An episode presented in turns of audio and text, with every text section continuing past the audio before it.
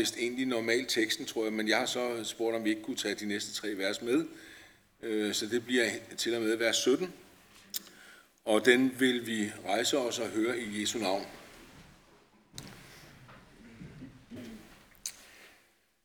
Der var et menneske, en af farisæerne ved navn Nikodemus, medlem af jødernes råd. Han kom til Jesus om natten og sagde til ham, Rabbi, vi ved, at du er en lærer, der er kommet fra Gud, for ingen kan gøre de tegn, du gør, uden at Gud er med ham.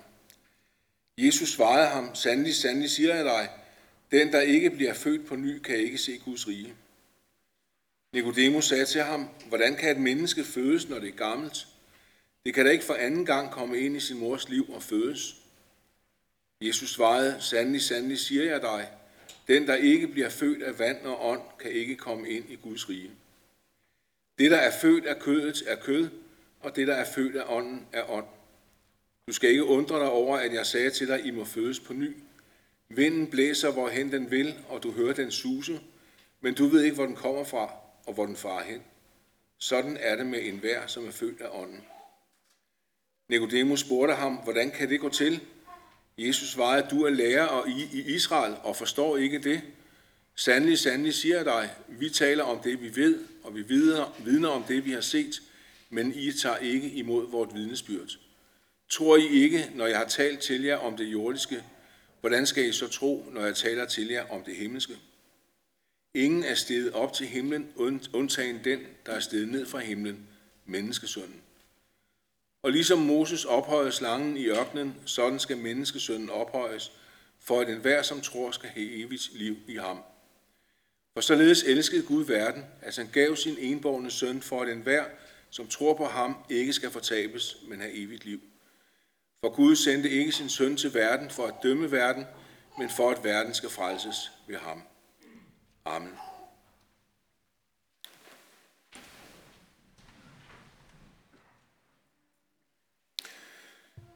Det kan, det kan godt være nørdet, men det kan også godt være interessant, når to fagpersoner sidder og taler sammen. To, som øh, et eller andet sted er på sådan nogenlunde samme niveau, øh, og sidder og taler fagligt sammen. Og hvis, øh, når man lige læser det her, så ligner det faktisk ved første øjekast en sådan samtale. En samtale to fagpersoner imellem. Rabbi, vi ved, at du er en lærer, og senere hen lyder det i samtalen den anden vej, Nikodemus, du er lærer i Israel. Så egentlig er der vel i en eller anden grad tale om to jævnbyrdige, to lærere, der sidder her og taler sammen, og så alligevel. Fordi i samtalens forløb bliver det jo ret hurtigt klart, at, at den ene, Jesus, han har en anden baggrund, som et stykke hen ad vejen i hvert fald også er anerkendt af Nikodemus. Den formulering, som Nikodemus bruger her, vi ved, den øh, siger jo et eller andet om, den tyder på, at det er noget, de har talt om i farisæergruppen, det her. Og vi ved jo, at netop farisæerne brugte meget ofte noget krudt på at få stillet nogle fælder for Jesus. Det er jeg ikke sikker på, at det har været hensigten for Nikodemus her. For når han vælger natten til at opsøge Jesus, så tror jeg, at det højst sandsynligt er, fordi han ved, at, at det er lidt farligt at opsøge ham. Det er lidt farligt at blive set sammen med Jesus i den position, han er i. Han er jo en af de en af de højeste. Han er medlem af jødernes råd, øh, så han vil gerne gøre det her sådan lidt diskret. Han vil ikke risikere at blive udstødt. Men der var nu alligevel noget ved ham, Jesus, som havde piret hans nysgerrighed. Nogle af de tegn, han gjorde, den autoritet, han udstrålede, de ord, han sagde. Alt sammen et vidnesbyrd for Nikodemus på, eller et tegn på, at Gud var med ham på en særlig måde. Og så våger Nikodemus at tage turen hen til Jesus om natten og gå ind i den her samtale og stille spørgsmålene. Og så langt som jeg kan se, så synes jeg, det ser ud som om han faktisk også gør det med et åbent sind. Der er noget, han ikke forstår. Der er noget, han må have spurgt Jesus om. Det, at de begge to omtales som lærere, det har fået mig til at, øh, det har givet mig sådan en lille association til til nogle begreber, og, og jeg ved godt, vi taler om noget, noget andet, men alligevel så fik jeg lige den association, man, øh, når vi taler om læring, og noget, som mange kloge mennesker har skrevet meget tykke bøger om, så taler man øh, for eksempel om to begreber. Det ene, det kalder man assimilativ. Det er så svært, som man næsten ikke kan sige det. Assimilativ læring. Det er et udtryk for, at man hænger noget mere viden på en læring, der eksisterer i forvejen. Noget, man ved i forvejen.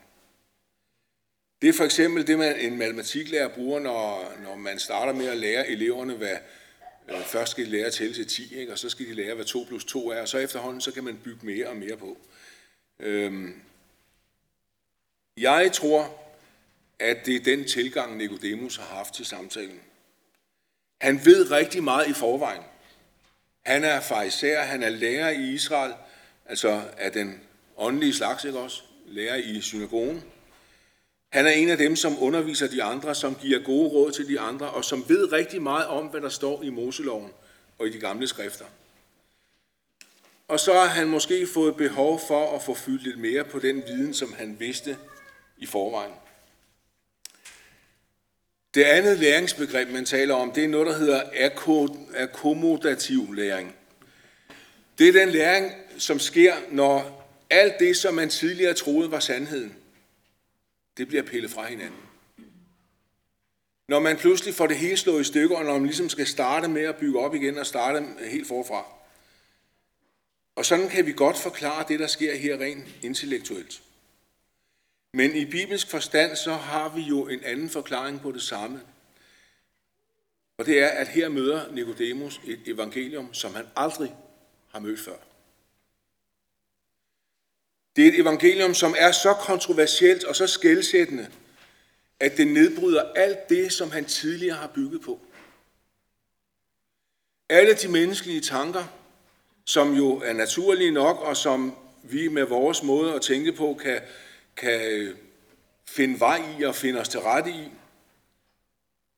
det bliver pillet fra hinanden. Det må erstattes af noget helt nyt. En fødsel af Guds hellige ånd. Når et menneske ser det, så får det pludselig et helt andet perspektiv over livet og over Guds forholdet så bliver alt det, som jeg tidligere har bygget mit liv på, så bliver det pludselig så inderligt ligegyldigt. Og jeg kan ikke lade være med at tænke lidt over, og, og, og det gør jeg egentlig tit, hvad er det for en referenceramme, vi sætter os til møde og til gudstjeneste med? Skal vi lige have hængt lidt mere på det stilas af viden, som vi har i forvejen? Er det sådan en intellektuel viden, som vi lige skal have puttet lidt mere på? Eller er vi virkelig til at forvente det hele på hovedet. Få pillet al vores selvretfærdighed fra hinanden. Og så lad, og evangeliet komme til. I det, som Nikodemus siger, så kan vi se, at han er i hvert fald godt på vej. Der er en vis anerkendelse af Jesus. Men det bliver også klart i løbet af den her samtale, at den anerkendelse, den er ikke nok. For Jesus taler om, at hvis man ikke fødes på ny, så kan man slet ikke se Guds rige. Så her sidder han, Nikodemus, lærer i Israel, en af dem, som skulle undervise de andre i den sande vej. Og så kender han ikke selv den vej, som han skal undervise de andre i. Han troede, han kunne bygge lidt videre på det, han vidste i forvejen, og som han indtil den her dag havde bygget sit gudsforhold op omkring.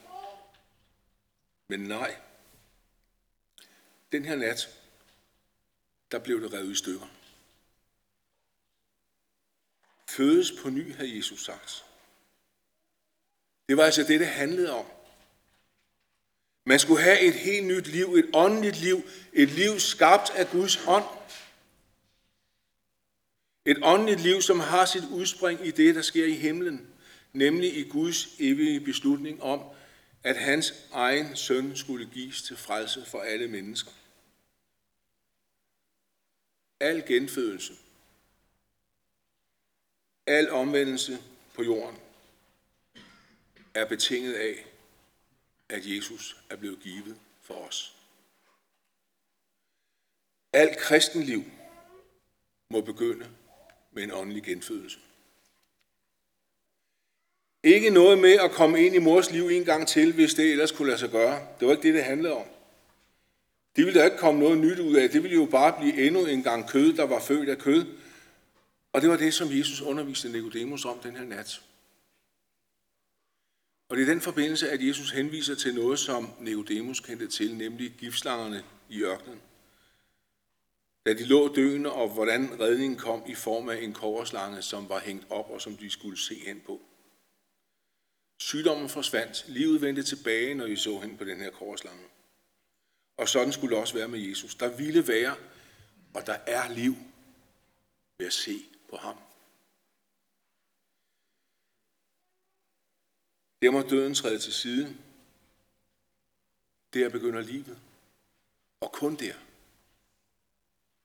Der er, der er ikke nogen ydre omlægning i livsførelse, der kan gøre det. Der er ikke nogen beslutning om at ville være en kristen, hvor god den beslutning end kan være, der kan gøre det. Ikke noget med at bygge videre på noget af det gamle. Nej, fødes på ny. Og med det som baggrund, og på det her tidspunkt i samtalen, der kommer jo så de ord fra Jesus, som op gennem tiderne er blevet kaldt den lille bibel, fordi den egentlig indeholder alt det, som er så vigtigt at vide, hvis vi sådan begynder at, at pille lidt i de ord.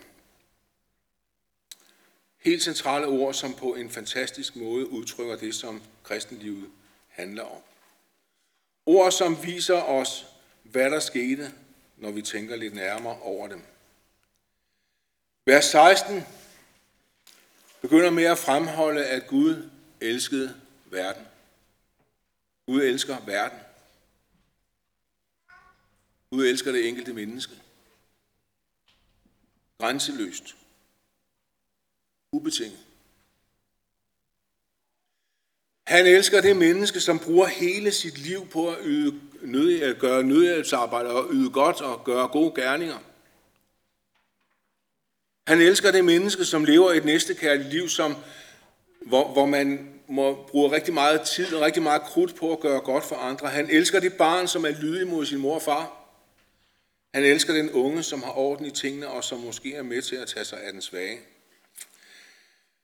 Han elsker den voksne, som er med til at give sin nødhjælpsarbejde, og som også yder en indsats for andre mennesker i nød.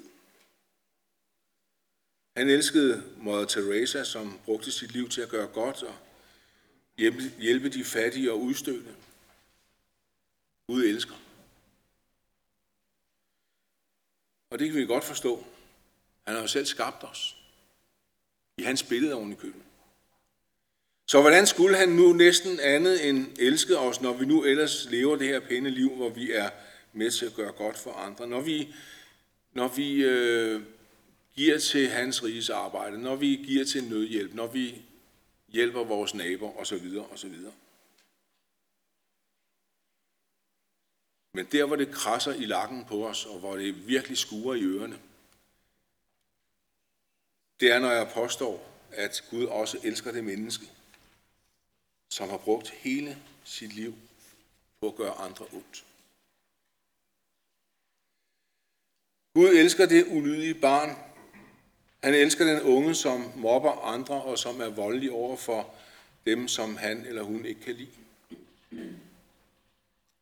Gud elsker den voksne, som stjæler fra, fra andre, som røver, som slår ihjel.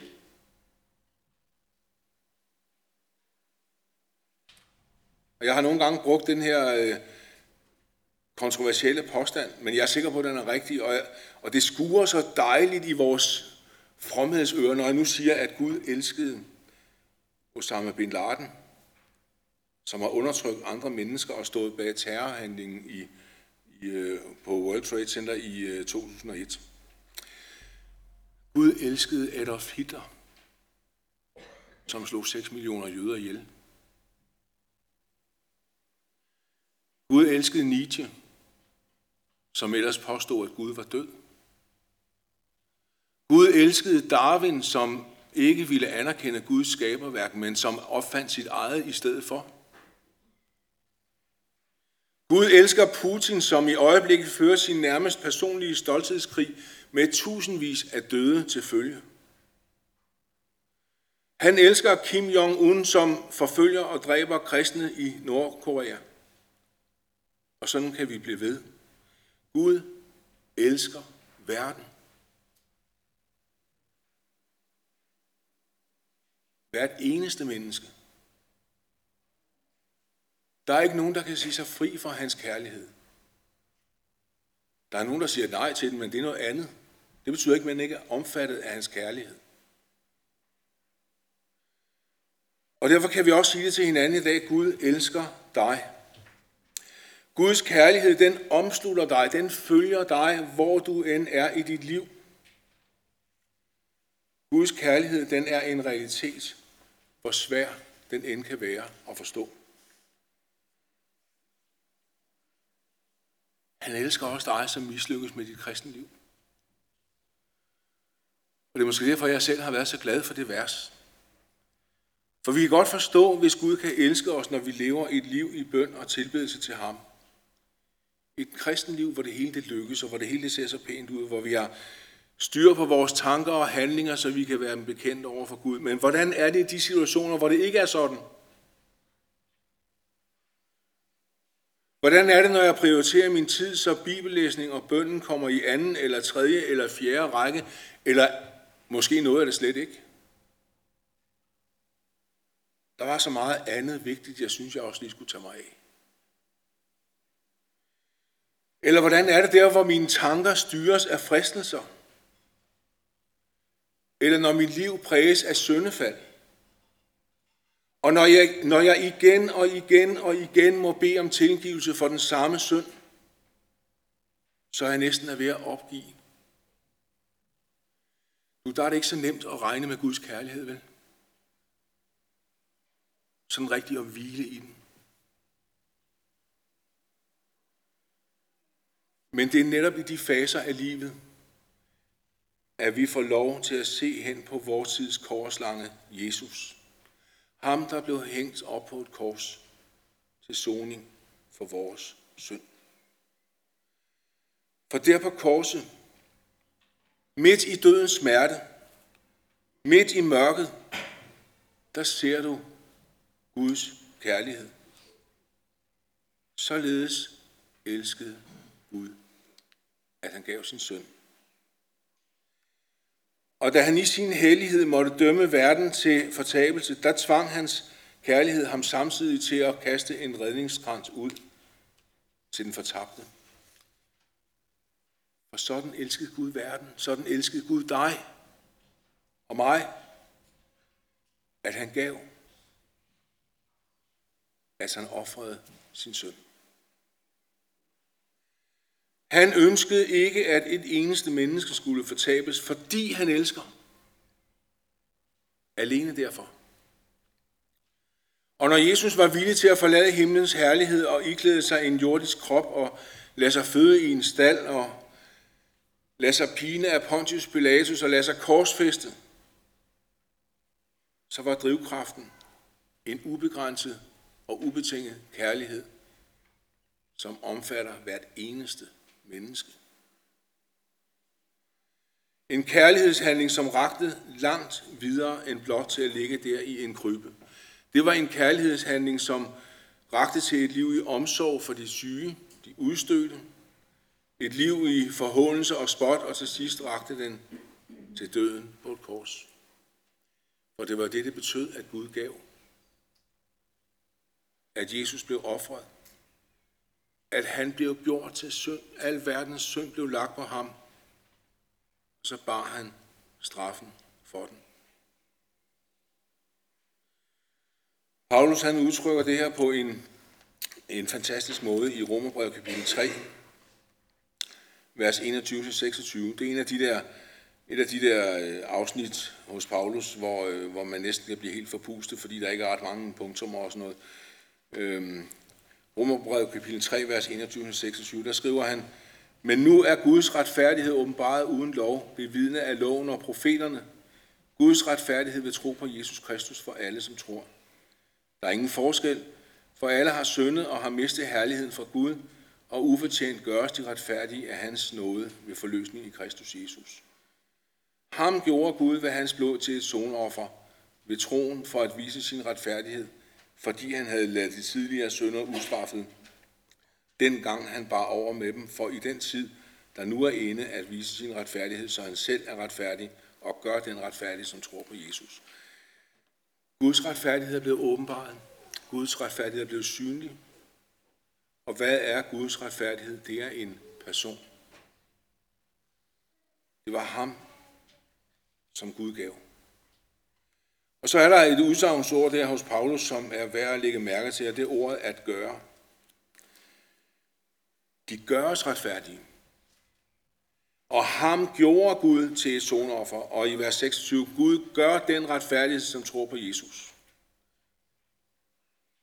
Det er fuldstændig i tråd med Johannes 3:16. Gud greb ind, Gud gjorde det. Gud elskede verden så højt, at han ikke bare kunne se passivt til, mens mennesker levede borte fra ham. Og så greb han ind. Og han gjorde det, for at hvert eneste menneske, som tror på ham, ikke skal fortabes, men have evigt liv. Det er Guds kærlighedserklæring. Det er evangeliet om Gud, som elskede aktivt og som gav. Jesus er Guds udrakte hånd til en verden, som havde forladt ham. En kærlighed, som i sit omfang når rundt til alle kroge. Også til den mislykkede. Også til den, som ikke kan få sit kristne liv til at fungere. Det er lige præcis her, at vi får revet alt det eksisterende fra hinanden, alt det, som vi kan finde på at bygge vores kristne liv på, og som vi synes er så vigtigt. Det er ikke vigtigt. Det hjælper dig ikke overhovedet. Det afgørende og det vigtigste er, at Gud elsker dig, og at han har grebet ind og giver dig noget helt nyt. Hensigten med den her øh, kærlighedshandling har jo to sider. Den første, frelse for fortabelsen. Fortabelsen er en forfærdelig tilstand. Den er Guds endelige dom over Satan og hans rige. Og øhm, senere hen i samtalen med Nikodemus i vers 18, der taler Jesus om den her dom, og der siger han, at den, som ikke tror, er allerede dømt. Det er et forfærdeligt ord. Han dømmes ikke, fordi han er en sønder, men fordi han vil blive i sin synd. Han, han elsker synden. Han vil blive i syndens mørke. Og vi forstår også ud af det her, at der er tale om to muligheder, to veje. Enten to sandheder, vi kan være i. Enten elskede Gud verden, at han gav sin enborgne søn. Det andet, det er modsætningen til det, at, at verden elskede mørket så meget, at den forkastede Guds enborgne søn. Det menneske, som forkaster Guds søn, og som ikke vil tro på ham, det menneske rammes af Guds hellige vrede og går fortabt. Men Gud havde, og Gud har et helt andet ønske, en helt anden hensigt, nemlig at du skal have evigt liv. Han elskede, han gav, for at du ikke skal fortabes, men have evigt liv. Det er jo, det, det er jo fortabelsens fantastiske modsætning, det her. Det er opfyldelsen af Guds oprindelige plan. Det er genoprettelsen af det paradis, som blev ødelagt ved syndefaldet. Det kan vi læse om mange steder, hvordan Jesus en dag vil komme igen, og hvordan Gud vil skabe en ny himmel og en ny jord, hvor der ikke skal være sygdom og død, og hvor der ikke skal være smerte, hvor der ikke er nogen, der lider. Hvor jorden eller hvor mennesker ikke nedbrydes og går til grunde. Ingen forurening, ingen krig,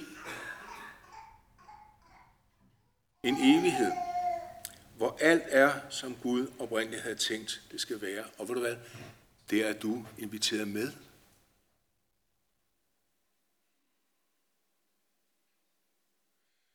Jesus samtale med Nicodemus, den viser os tre ting, øh, som bliver meget tydelige, når, når, øh, når vi skiller vers 16 lidt ad, som, som forklarer evangeliets betydning. For det første, at Gud elsker så højt, at han offrer sin egen søn. Og dernæst ser vi, hensigten med den her kærlighedshandling, det er, at mennesket skulle frelses fra fortabelsen, og i stedet have Guds evige liv som gave. Og den tredje ting, det er, hvordan det her det bliver virkelighed for hvert eneste menneske. Hvordan får du del i det her? Det gør du ved troen på ham. Ved troen på Jesus. Hvis du vil have del i Guds frelse, så må Jesus modtages i tro. Det var budskabet til Nikodemus den her nat, og det er budskabet til os. Og det skal vi se en lille smule på nu, fordi det her med troen, det er, det er jo egentlig en underlig størrelse, som kan være rigtig svær at forklare. Hvordan, hvad, hvad er tro for noget? Hvordan tror man på den rigtige måde?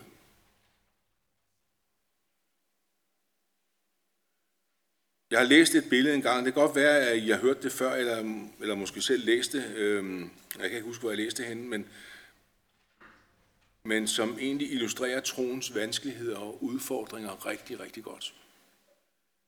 En linedanser, der skal gå over en grøft, han har spændt en line ud, og der står en masse mennesker og skal kigge på den her begivenhed, og, og han, står, han siger til dem, tror I på, at jeg kan gå over den her line? Ja, det tror de, de kan. Og han øh, bevæger sig ud på linen, og det går egentlig meget godt. Han kommer over til den anden side, han kommer også tilbage igen, og de klapper alle sammen, og det er fantastisk, at han kan gøre det. Og han tør.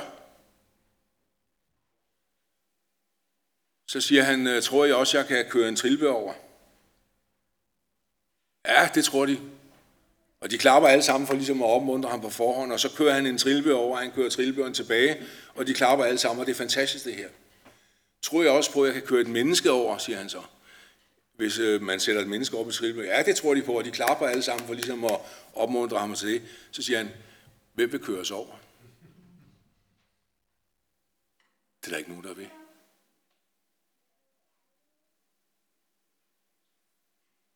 Det er så nemt at stå sikkert tilbage på kanten og se en linedanseren løbe frem og tilbage på den her line. Men selv at sætte sig op i trillebørn og våge sig ud på dybet, det er noget andet.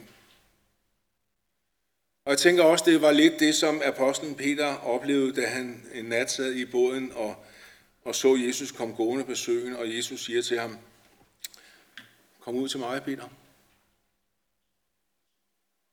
Så får Peter lov til at tage troens skridt ud over reglingen, og så sætter han fødderne på vandet, og så går han. Og hvad er det så, der sker? Ja, så ser han på bølgerne omkring sig. Så ser han stormen og så begynder han pludselig at fundere over tyngdekraften, og så tænker han, det her det kan jeg jo ikke. Og så begynder han at synke. Og så kan vi læse videre om, hvordan Peter råbte til Jesus, frels mig, jeg er ved at drukne. Og straks rakte Jesus hånden ud og greb ham. Hvordan, hvordan skabes den tro, som bærer? Den er så afgørende, hvis du vil have del i Guds frelse, så må Jesus modtages i tro. Paulus har faktisk opskriften på det. Han siger nemlig, troen kommer af det, som høres. Romerbrevet kapitel 10, vers 17. Troen kommer af det, som høres. Guds ord er et levende ord. Det bærer af en fantastisk virkelighed. En fantastisk evne. Nemlig evnen til at skabe troen i hjertet.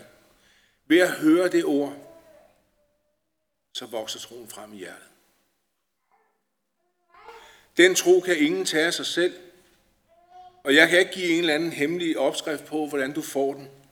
Men der, hvor et menneske ser sig selv som fortabt på grund af synden, og får lov til at rette øjnene mod Golgata og se, hvad Jesus har gjort for mig, der skabes troen i hjertet. Og så må du lade, lade alt det andet ligge, som du ellers synes kan være så vigtigt. Og så må du høre det, Jesus har gjort alt. Se på ham. Hør ham. Lad ham tale ind i dit hjerte med sit levende ord. Der skabes troen i dit liv. Her er der ikke tale om en eller anden pædagogisk læring hvad enten den så hedder øh, assimilativ eller, assimilativ eller akkumulativ. Øh, det er noget andet, det her. Det her det er Helligåndens gerning. Når han retter, retter pegefingeren mod Jesus og siger, se det Guds lam, som bærer verdens synd, som bærer din synd.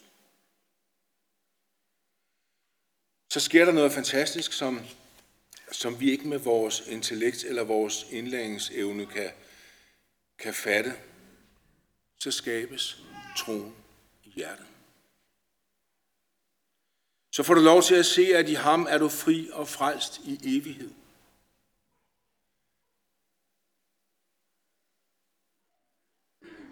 Der var en mand, som vi kan læse om i Bibelen, som havde en dreng, der var besat af en ond ånd. Det kan være, du kan huske beretningen. Han kommer med den her dreng hen til det sted, hvor, øh, hvor Jesus var for at få hjælp, og så forsøgte disciplene at uddrive den onde ånd, men det lykkedes ikke. Og da Jesus så kommer, så har manden vel næsten opgivet alt håbet. Forsigtigt siger han til Jesus, hvis du kan gøre noget, så forbarm dig over os og hjælp os. Hvis du kan, siger Jesus. Og så kommer det igen. Alt er muligt for den, som tror. Der var det igen det der med troen. Der må altså tro til.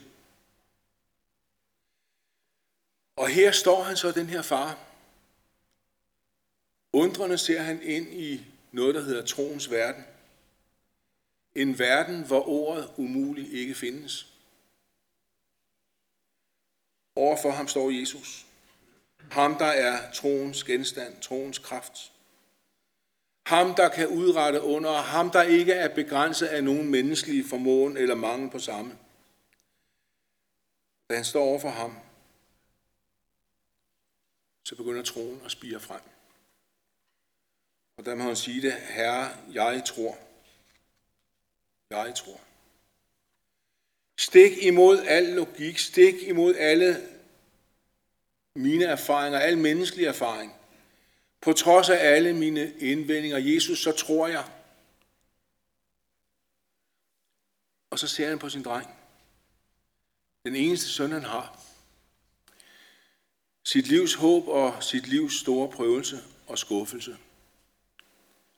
Hvor mange gange har han ikke prøvet at håbe på redning, men altid forgæves. Det var hans livserfaring. Kunne det virkelig blive anderledes nu? Var det virkelig muligt? Så er det som om tvivlen alligevel melder sig. Jeg tror her, og der står faktisk, når vi læser beretningen, så står der, at han råbte det, som om man også forsøgte at overbevise sig selv. Jeg tror, og så alligevel. Den her tvivl, der kom snigende. Når han så ned på sin søn, og når han tænkte på alle de erfaringer, han havde omkring det, så mærkede han også vantroens greb i sit hjerte. Jeg vide, om det var muligt. Men han hader den her vantro. Og han vil så gerne holde fast i det håb, som Jesus indgyder ham. Og derfor ender det faktisk også med en sejr for ham, når han fortsætter sin sætning. Hjælp min vantro. Jesus, jeg tror på dig. Jeg tror på, at du kan helbrede min dreng. Min fornuft siger mig, at det kan du måske ikke alligevel. Hjælp min vantro. Og sådan står han vaklende mellem den stærke tro på den ene side og vantroens indvendinger på den anden side.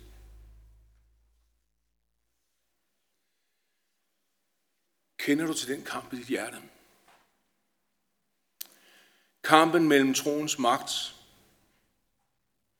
og din egen afmagt. Også når du tænker på dit eget kristenliv, din egne svigt, dine egne fald, dine nederlag. Der kan tvivlen og der kan vantroen føles voldsom og dominerende. Og der kan glæden og frimodigheden forsvinde og visle bort mellem fingrene på en.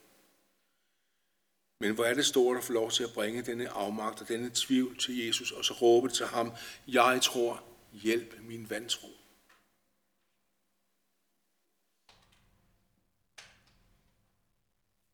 Når du i livet erfarer,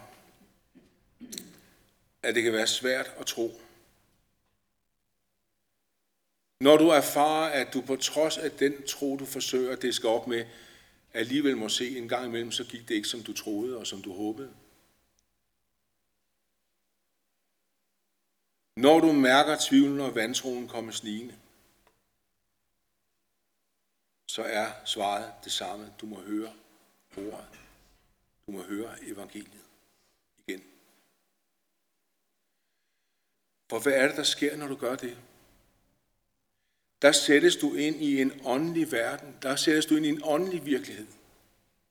Der sættes du ind i en virkelighed, hvor du mødes af Guds hellige ånd. Og hvad gør han? Han retter projektøren mod Jesus. Han flytter lyset fra dig selv og alt det, som du ikke selv formåede.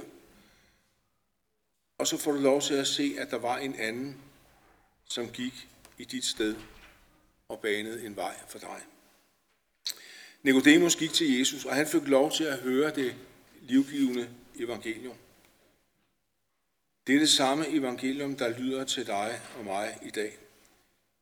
For således elskede Gud verden. Således elskede Gud dig, at han gav sin enborgne søn for, at du ikke skal fortabes, men have evigt liv. Lad os bede sammen. Jesus, tak fordi du greb ind i vores håbløse, håbløse situation og blev gjort til synd i vores sted og bar det hele op på et kors. Jesus, tak fordi vi i dig får lov til at stå rene og retfærdige. Og her jeg beder om, at du vil lade dit evangelium og dit ord trænge ind i vores hjerter og blive til liv. Jesus, tak fordi det er et ord, som selv skaber livet i os. Tak, Herre, for din kærlighed til os. Lad os få lov til at gå hjem her fra gudstjeneste i dag og vide, at vi er elsket af dig, og vi er omfattet af din kærlighed, da du greb ind på Golgata. Amen.